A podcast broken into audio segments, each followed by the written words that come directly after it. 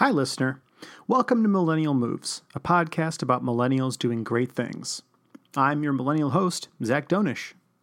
If you've listened to the preview episode for Chapter 4, you'll no doubt be aware of some of the big changes coming to Millennial Moves that'll take place over the next few months.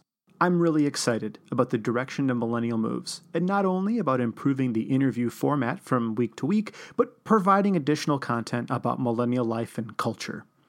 As I've said before, there's a ton of negative press about millennials out there, and I want to do my part in showing off the great things that my peers are doing, hopefully to help provide a, a counterweight of sorts when it comes to showing how millennials are changing modern life.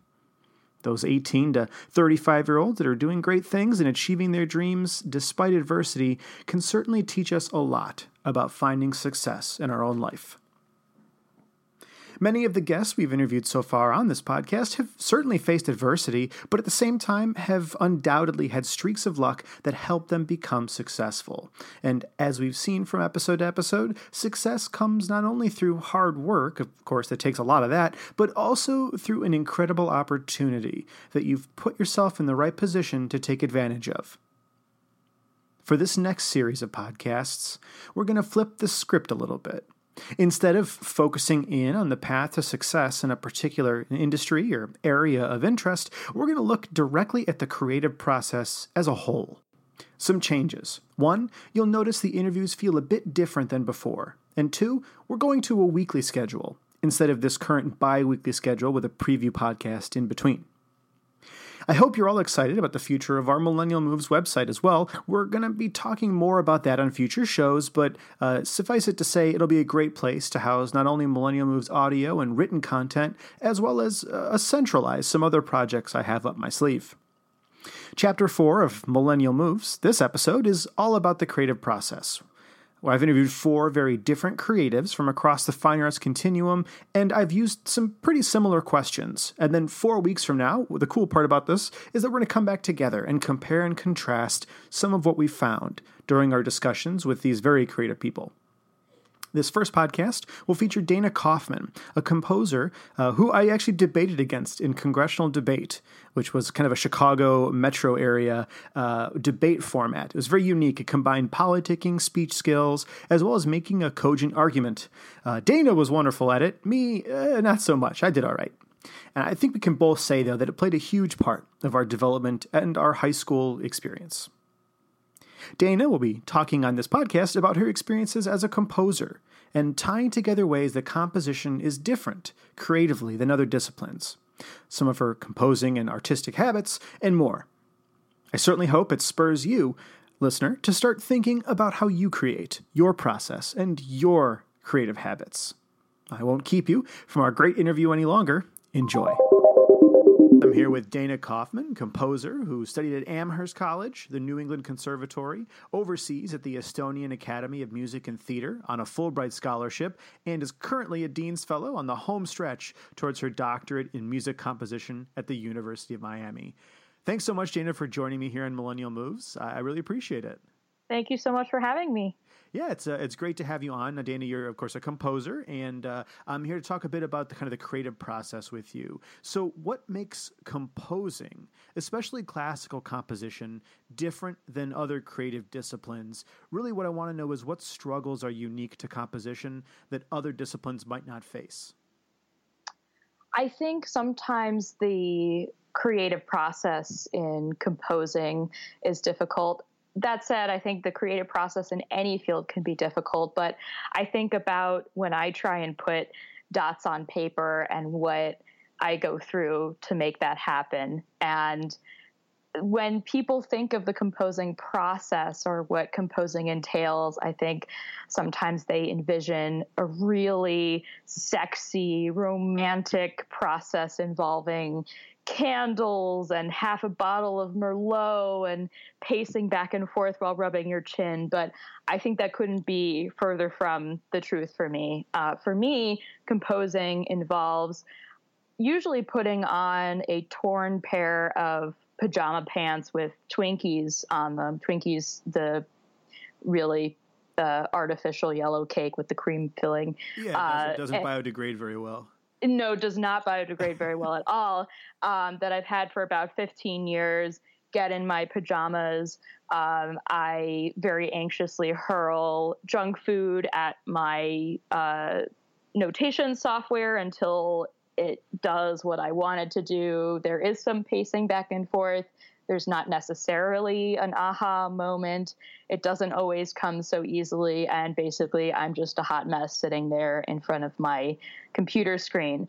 Um, I will say, though, that sometimes, uh, or actually, in general, I really need to have the music in my head before I sit down to write it. Otherwise, I will just sit there hurling Cheez Its at the screen. And uh, it has to follow me sort of wherever I go. So I'm in the shower, walking around, in class, uh, that it almost has to be distracting to the point of, okay, I, I need to sit down and write this. And I, I know exactly what I want to write because otherwise I'll just sit there forever and try and think of an idea and when the idea hasn't come to you in an organic way, it's really hard to to engage in this process of putting down little dots on paper and make it become uh, something concrete.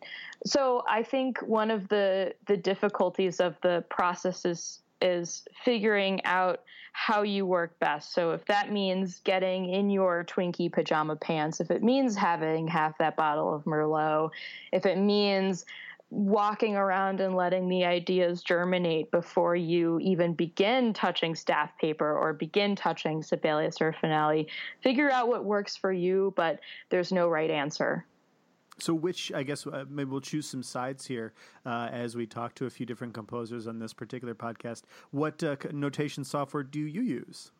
So I use Sibelius. Um, a friend actually just this evening posted something on Facebook asking, Should I buy Sibelius or Finale? And there was a very heated and extensive debate on his Facebook wall. So uh, you will get a very passionate answer from pretty much every composer uh, with regard to the Sibelius or Finale question.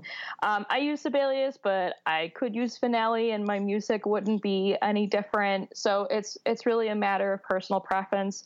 Some people uh, handwrite everything directly onto staff paper. Some people only use the computer. Some people use both. But um, I think whatever works best for you, whatever helps you get your ideas down on paper fastest is just right.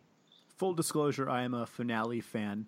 Uh, but uh, uh, yeah, you can, you can uh, razz me about that later. But you know, I guess uh, how much do you actually work on paper? Because that's something that, as a you know a, a, really amateur composer, I actually had a chance, and I'll, I'll, kind of gush a little bit. I listened to a number of your pieces before we, we sat down and chatted. I am I I love them. They're they're great, oh, and I'll, I'll, make sure shucks. to put some of them in the show notes. But uh, yeah, no, and and, and how much how much paperwork do you do? Because that's something I could never actually really stand. I, maybe it's a patience thing, but I always felt like having that immediate immediacy. Maybe it's uh, being being a millennial. You want that instant feedback. You want to listen to your music. How, how much do you work on paper?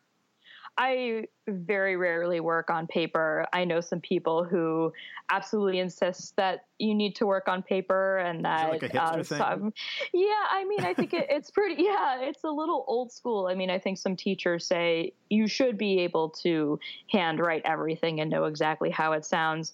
Um, I agree with that. I think writing into software is just so much more efficient and it will get you where you need to go faster. And everybody needs their score and parts typed up nowadays. So you're going to have to input it into the computer anyway.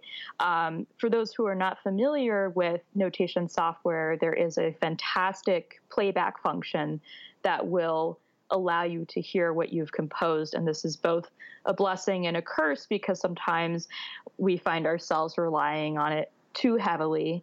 And sometimes it helps us figure out okay, this isn't working. I need to go with different harmonies or I need different uh, rhythmic strategies. And um, it can be very helpful. So I, I definitely, I, I do compose directly via computer and I probably use the playback function more than I should, but in general, I don't think it uh, hurts my composing process and I don't think it affects the artistry or lack thereof uh, in general. I, I, think I'd certainly agree with that. Just talking to a number of folks throughout my education, I guess in that same vein, in addition to playback functions and uh, Twinkie pajamas, do you have any other tools you use that really kind of help you write or kind of get the the, that, the music out? You know, whether it's a ball you bounce against a window, or do you chain smoke and drink coffee obsessively? Kind of, what are your habits when you go into composing? Um you know, I think for me, I can compose anywhere. So I can go to a loud coffee shop, um, and I think uh, I think like uh, like many people, a huge percentage of the population has um, associative synesthesia. So I associate colors with music and sometimes I'll think in color instead of thinking in sound when I compose. So I can go somewhere really loud and think about colors coming together and think, okay, I want uh, brown and purple and green here, and then some blue is going to happen. Um, and I sort of know what that's going to sound like. So um, sometimes I'll go to the library and write. Uh, sometimes I, again, will be in a noisy coffee shop, but um, there's really no uh, certain place I need to to be, except when I come home and I throw on those Twinkie pajama pants um, and I'm um, pacing back and forth nervously. Which I think when I'm not in a, a coffee shop, that's that's where I am. Um, I think when when it's hard to think of of material and it's really hard to sit down and focus, a lot of my teachers in the past have suggested just listening to other music, just go on a listening binge and try and be inspired by what you hear. Another solution somebody offered was to write uh, write four measures of music, either by hand or on the computer, print it out, or uh, just take the staff paper, crumple it up into a ball, and throw it away, and do the same thing, and then keep doing that over and over again, and just toss whatever you write. Because I think so often we get uh, really nervous about our ideas and we're unsure of ourselves, and there's a lot of anxiety in the writing process that this isn't going to be good enough. I hate this. I I shouldn't even write this at all because I'm scared of what people will think. And I think those those thoughts are very real, but I also think there are ways to help us transcend those fears and just uh, let ourselves put things down on paper because once it's once it's down on paper we can breathe a little bit even if we're not that happy with the work once it's down on paper you can always fix it it's just a matter of getting going a lot of the time. Let's take a step back. You talked a little bit about synesthesia. Can you kind of give us a brief overview of what that is and kind of how that plays a role in your composition? Sure, absolutely. So, um, uh, you, this certainly isn't unique to me. I think a lot of people experience this, and artists in particular. Uh, but I have associative synesthesia, so I make different. Uh, associations between music and colors or um, sound and other senses. Essentially, your senses are a little mixed up with one another. Um, Messiaen, for example, had just plain old synesthesia. So he would see colors when he heard music. Um, I just associate colors with music. So if I'm, uh, to me, the different notes uh, take on different colors. So I think of D is pink and F is purple and G is red.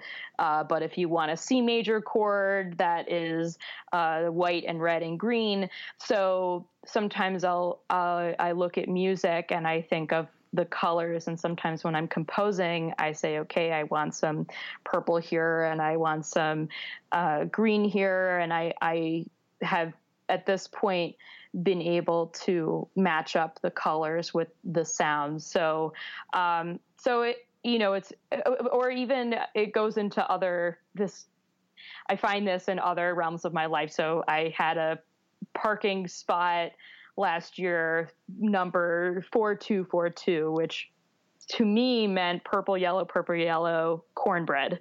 Um, and so that was how I thought of it. Um, so I think you know for for people who have that, and a lot of us do, you can use that to your advantage. You know, use whatever skills you have, use whatever uh, ways of thinking uh, that you you can in order to write music or uh, in your process of of creative output. Uh, so I definitely use that a lot in my writing, uh, just thinking visually sometimes instead of uh, sonically. So, just to be clear, this isn't necessarily like a mnemonic device. You're not sort of making these associations to help you remember things. Like, you know, it, it almost sounded like in the case of your parking space, this is more you literally think of an object and all of a sudden that color or that feeling or, or that it comes to mind. Is that right? Yes, correct. So, this is not by choice. Um, this is just how I think. So, uh, I haven't decided to pair up a note with a color. It's just it just is, and it yeah. always has been. Yeah. That's that's that's really cool. It's you know you get getting to paint your music uh, in some mm-hmm. ways. Yeah, I guess you could say that. Yeah. So in terms of planning your compositions because one of the big themes of this podcast is about kind of getting to the process you know once you have that spark of inspiration or once you've mulled over your ideas how uh, how much planning do you do for the piece? You know, are you thinking of form, or do you just jump right in to a piece of music? Or can you tell me a bit about that process of planning uh, and, and, what that looks like before you begin to either put pen to paper or clicks to uh, to Sibelius? uh, that's a fantastic question, and I think that's very different for everybody. I know a lot of composers who sit down and make sketches, so they'll make these broad outlines of the form of their piece uh, maybe even write a few sentences about what they want to accomplish. And that process is very methodical uh, and you know they have a, a, timeline from when they sketch to when they start crafting the skeleton of their piece to when they really flesh it out. Um, and that's very straightforward and i think really wonderful for some people. I think for me again I, I just need to have the piece in my head before i sit down to write it. And um, i'm not uh, i i don't sketch things out. Sometimes I think I should. Sometimes I think, no, it's fine as long as it's in my head, then I can sit down and and write it. Um, so, you know, what's the difference? But I think um, I think it's important to do whatever works for you. And I don't think there is a right or wrong answer. Um, I think when you're stuck, some little exercises can be helpful. Again, um, the exercise with writing four bars and then tossing the piece of paper. Recycle, of course, recycle. Uh, recycle the piece of paper. Always important. of course. um, but you know my my process is uh, again i think thinking about the colors thinking about uh, the sounds as I walk around and and say, okay, later I'm going to sit down and uh, here's what I'm hearing, and now it's time to translate it uh, into dots on paper. Um, but I I definitely don't uh, plan that much or plan as much as I should. It's different, I should say, uh, for um, opera and vocal writing, and um, much of my focus has been on operatic and vocal writing. And for that, it's quite different because there's text. So there's already a form provided for you uh, that you are supposed to, I think, not only honor but enhance. Uh, so you are working with the text uh, as you would almost a collaborator that the the text is like a person itself that is making the piece come to life so um, for example i'm working on an opera now and the I, I think about the text before I think about anything else because that is definitely the driving force behind the music. That's what I've been provided by the librettist with whom I'm collaborating. And the characters themselves in the opera really become their own people. And it's like they live with you. Uh, and it, it's almost like uh, sometimes I feel like I am uh, there, I have a beloved pet at home that I need to come back and take care of. That oh, okay, you know, uh, this uh, I'm doing whatever I'm doing. This character is waiting for me at, at home to come work on them or to come back to the computer and work on them. So I think for operatic writing, to make those characters a part of your world and your life, as silly as that sounds, but to live with them as much as possible will help you get your head in the music. That's a really cool answer. I really haven't explored opera writing that much, or ever really had a chance to. So that's really cool insight. Uh, you absolutely should. It's wonderful. Yeah, it's so wonderful. I've got a couple more questions for you, uh, and I'll give you an easy one first. Uh, now, it might not be an easy one; it might be the hardest one I give you. Uh, but would you have a favorite piece of classical music that some of my listeners should check out? Oh man! It's apparently oh. the hardest question. I'll, I'll, go uh, first. Um, uh, okay. I think that Shostakovich Five is a wonderful symphony, mm. uh, and mm. really gets at a lot of the power behind his music, uh, even that you'll hear in later pieces. Uh, there's a great story behind it too that I don't think I'll have time to tell on the podcast, but uh, that I think has been my favorite piece since since high school. So a number of years now, it's still prevailing.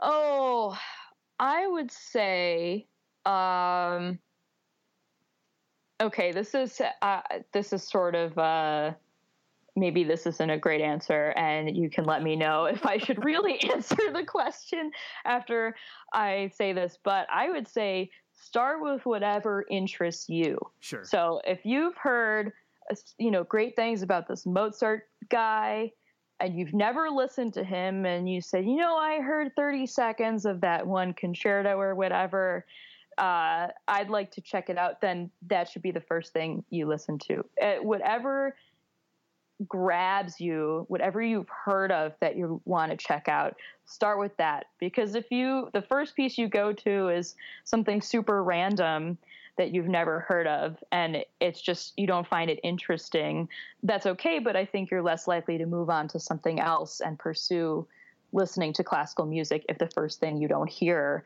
uh, wasn't something that interested you in particular. So, uh, whatever you know, whatever composer you're interested in, go on YouTube, Google their name, see what comes up.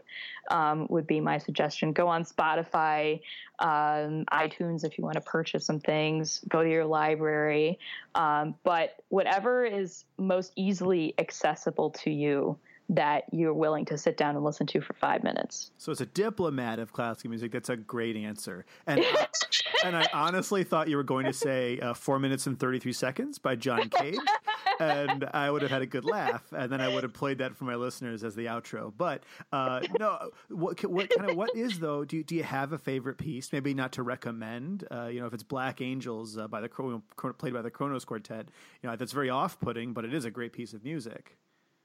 Um, I love probably my favorite piece of music is the Verdi Requiem.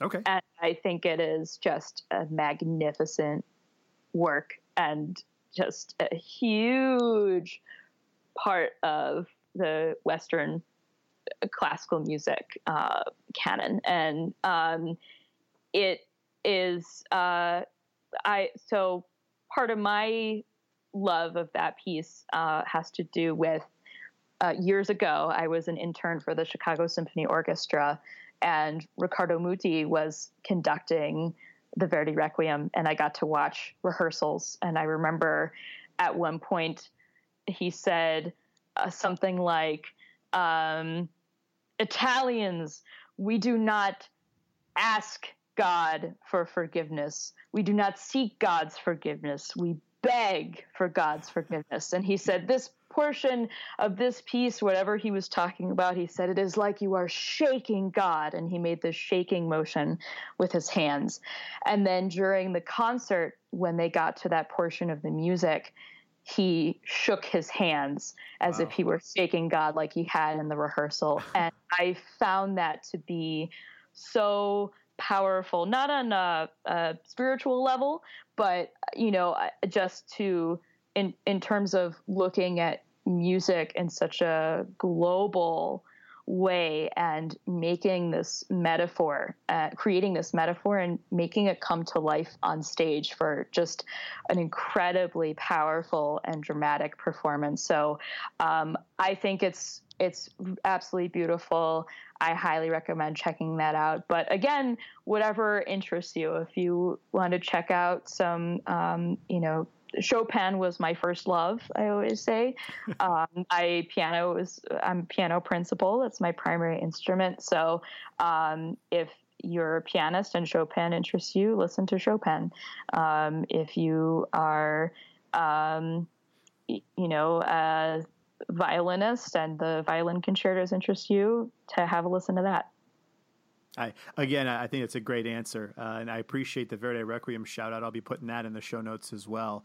in terms of making that musical connection, though, that I think Muti uh, did on stage, both with the the players in the orchestra, which I think, as somebody who's played in an orchestra a ton, having that connection with a, a conductor, I think, is very important.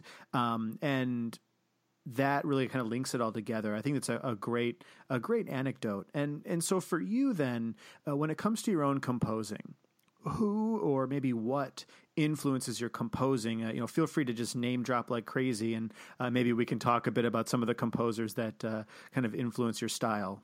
Mm-hmm. Um, definitely the Russian greats uh, I find uh, hugely influential, and Shostakovich in particular. Um, Osvaldo Golijov, I think, is a, a brilliant composer. Um, I'm definitely inspired by um, I, I, mean the operas in particular that have inspired my music. I think um, you know Wozzeck and Lulu, and um, I love Eugene Onegin. I think that is just so such a gorgeous opera. The Nose by Shostakovich, mm-hmm. um, and I think uh, you know when I think about vocal writing, I try to look to the greats and the masters, whether or not my aesthetic is at all in line with theirs. You know, my uh, certainly you don't hear anybody writing like Mozart anymore, but that doesn't mean that we don't go back and study his music because he's done magnificent things with the voice and and what we have done as a musical society has come out uh, in part from what he has given us that he was sort of our he's like our grandfather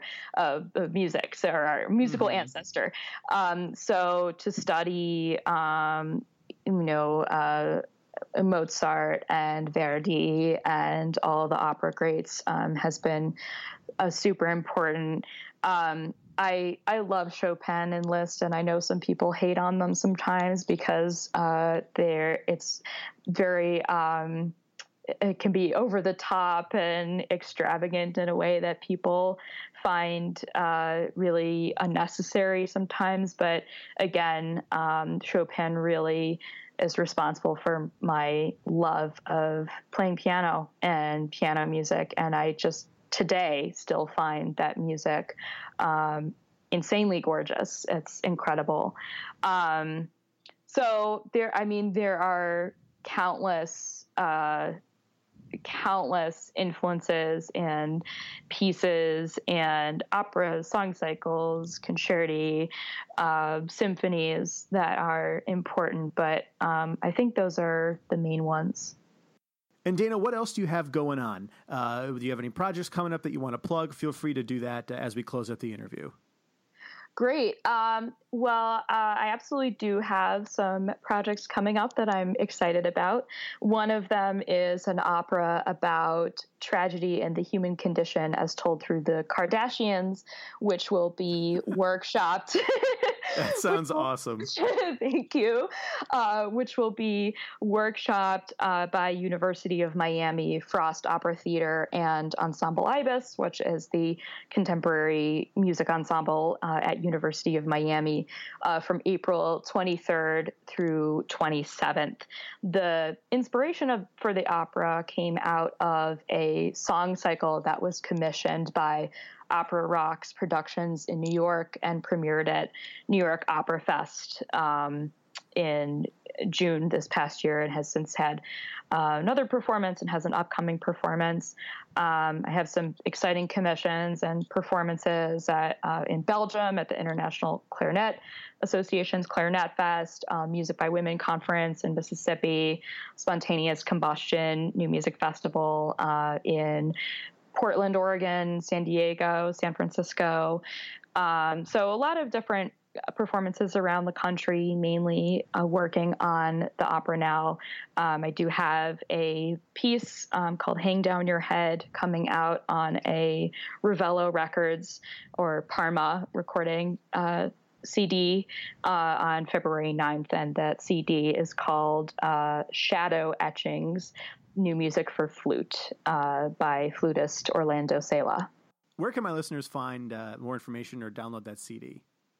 Um, you can easily find it online at a number of sites easily. Um, and again, that's Shadow Etchings, New Music for Flute. Great. And then, of course, my last question before we wrap things up is Is that uh, workshop available to the public if I wanted to go listen to some music about the Kardashians? Thank you for asking. Um, it is absolutely open to the public, um, and it is not a staged performance, but more of a reading. So, Wonderful. anybody who wants to watch and listen is more than welcome to come. We will be sort of stopping and starting and working our way through different scenes, uh, but hopefully, we'll be able to give listeners a taste of Opera Kardashian. Great. For, so, for those who are in the Miami area, check out my show notes if you're interested in hearing some of Dana's music live. Thanks so much for joining me, Dana. It's been a pleasure talking with you here on Millennial Moves. Thank you for having me. This was wonderful.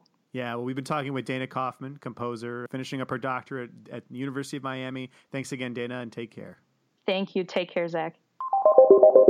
Thanks for listening to Chapter 4, Part 1 of Millennial Moves a lot more where this came from. Next week, we'll be talking to composer Jay Diaz for an alternative take on the composition process. I hope you enjoy this four part series in the creative process and you join us for the capstone episode where we'll bring it all together and talk a bit more about the process of creating art. If you have questions or feedback about these episodes or Millennial Moves in general, feel free to get in touch with me via our email address, millennialmovespod at gmail.com, like us on Facebook, subscribe on iTunes, and all that jazz. And if you use a podcast app, subscribe there too. Thanks for listening to this chapter of Millennial Moves. I'm your host, Zach Donish, and join us next week for more Millennials Making Moves.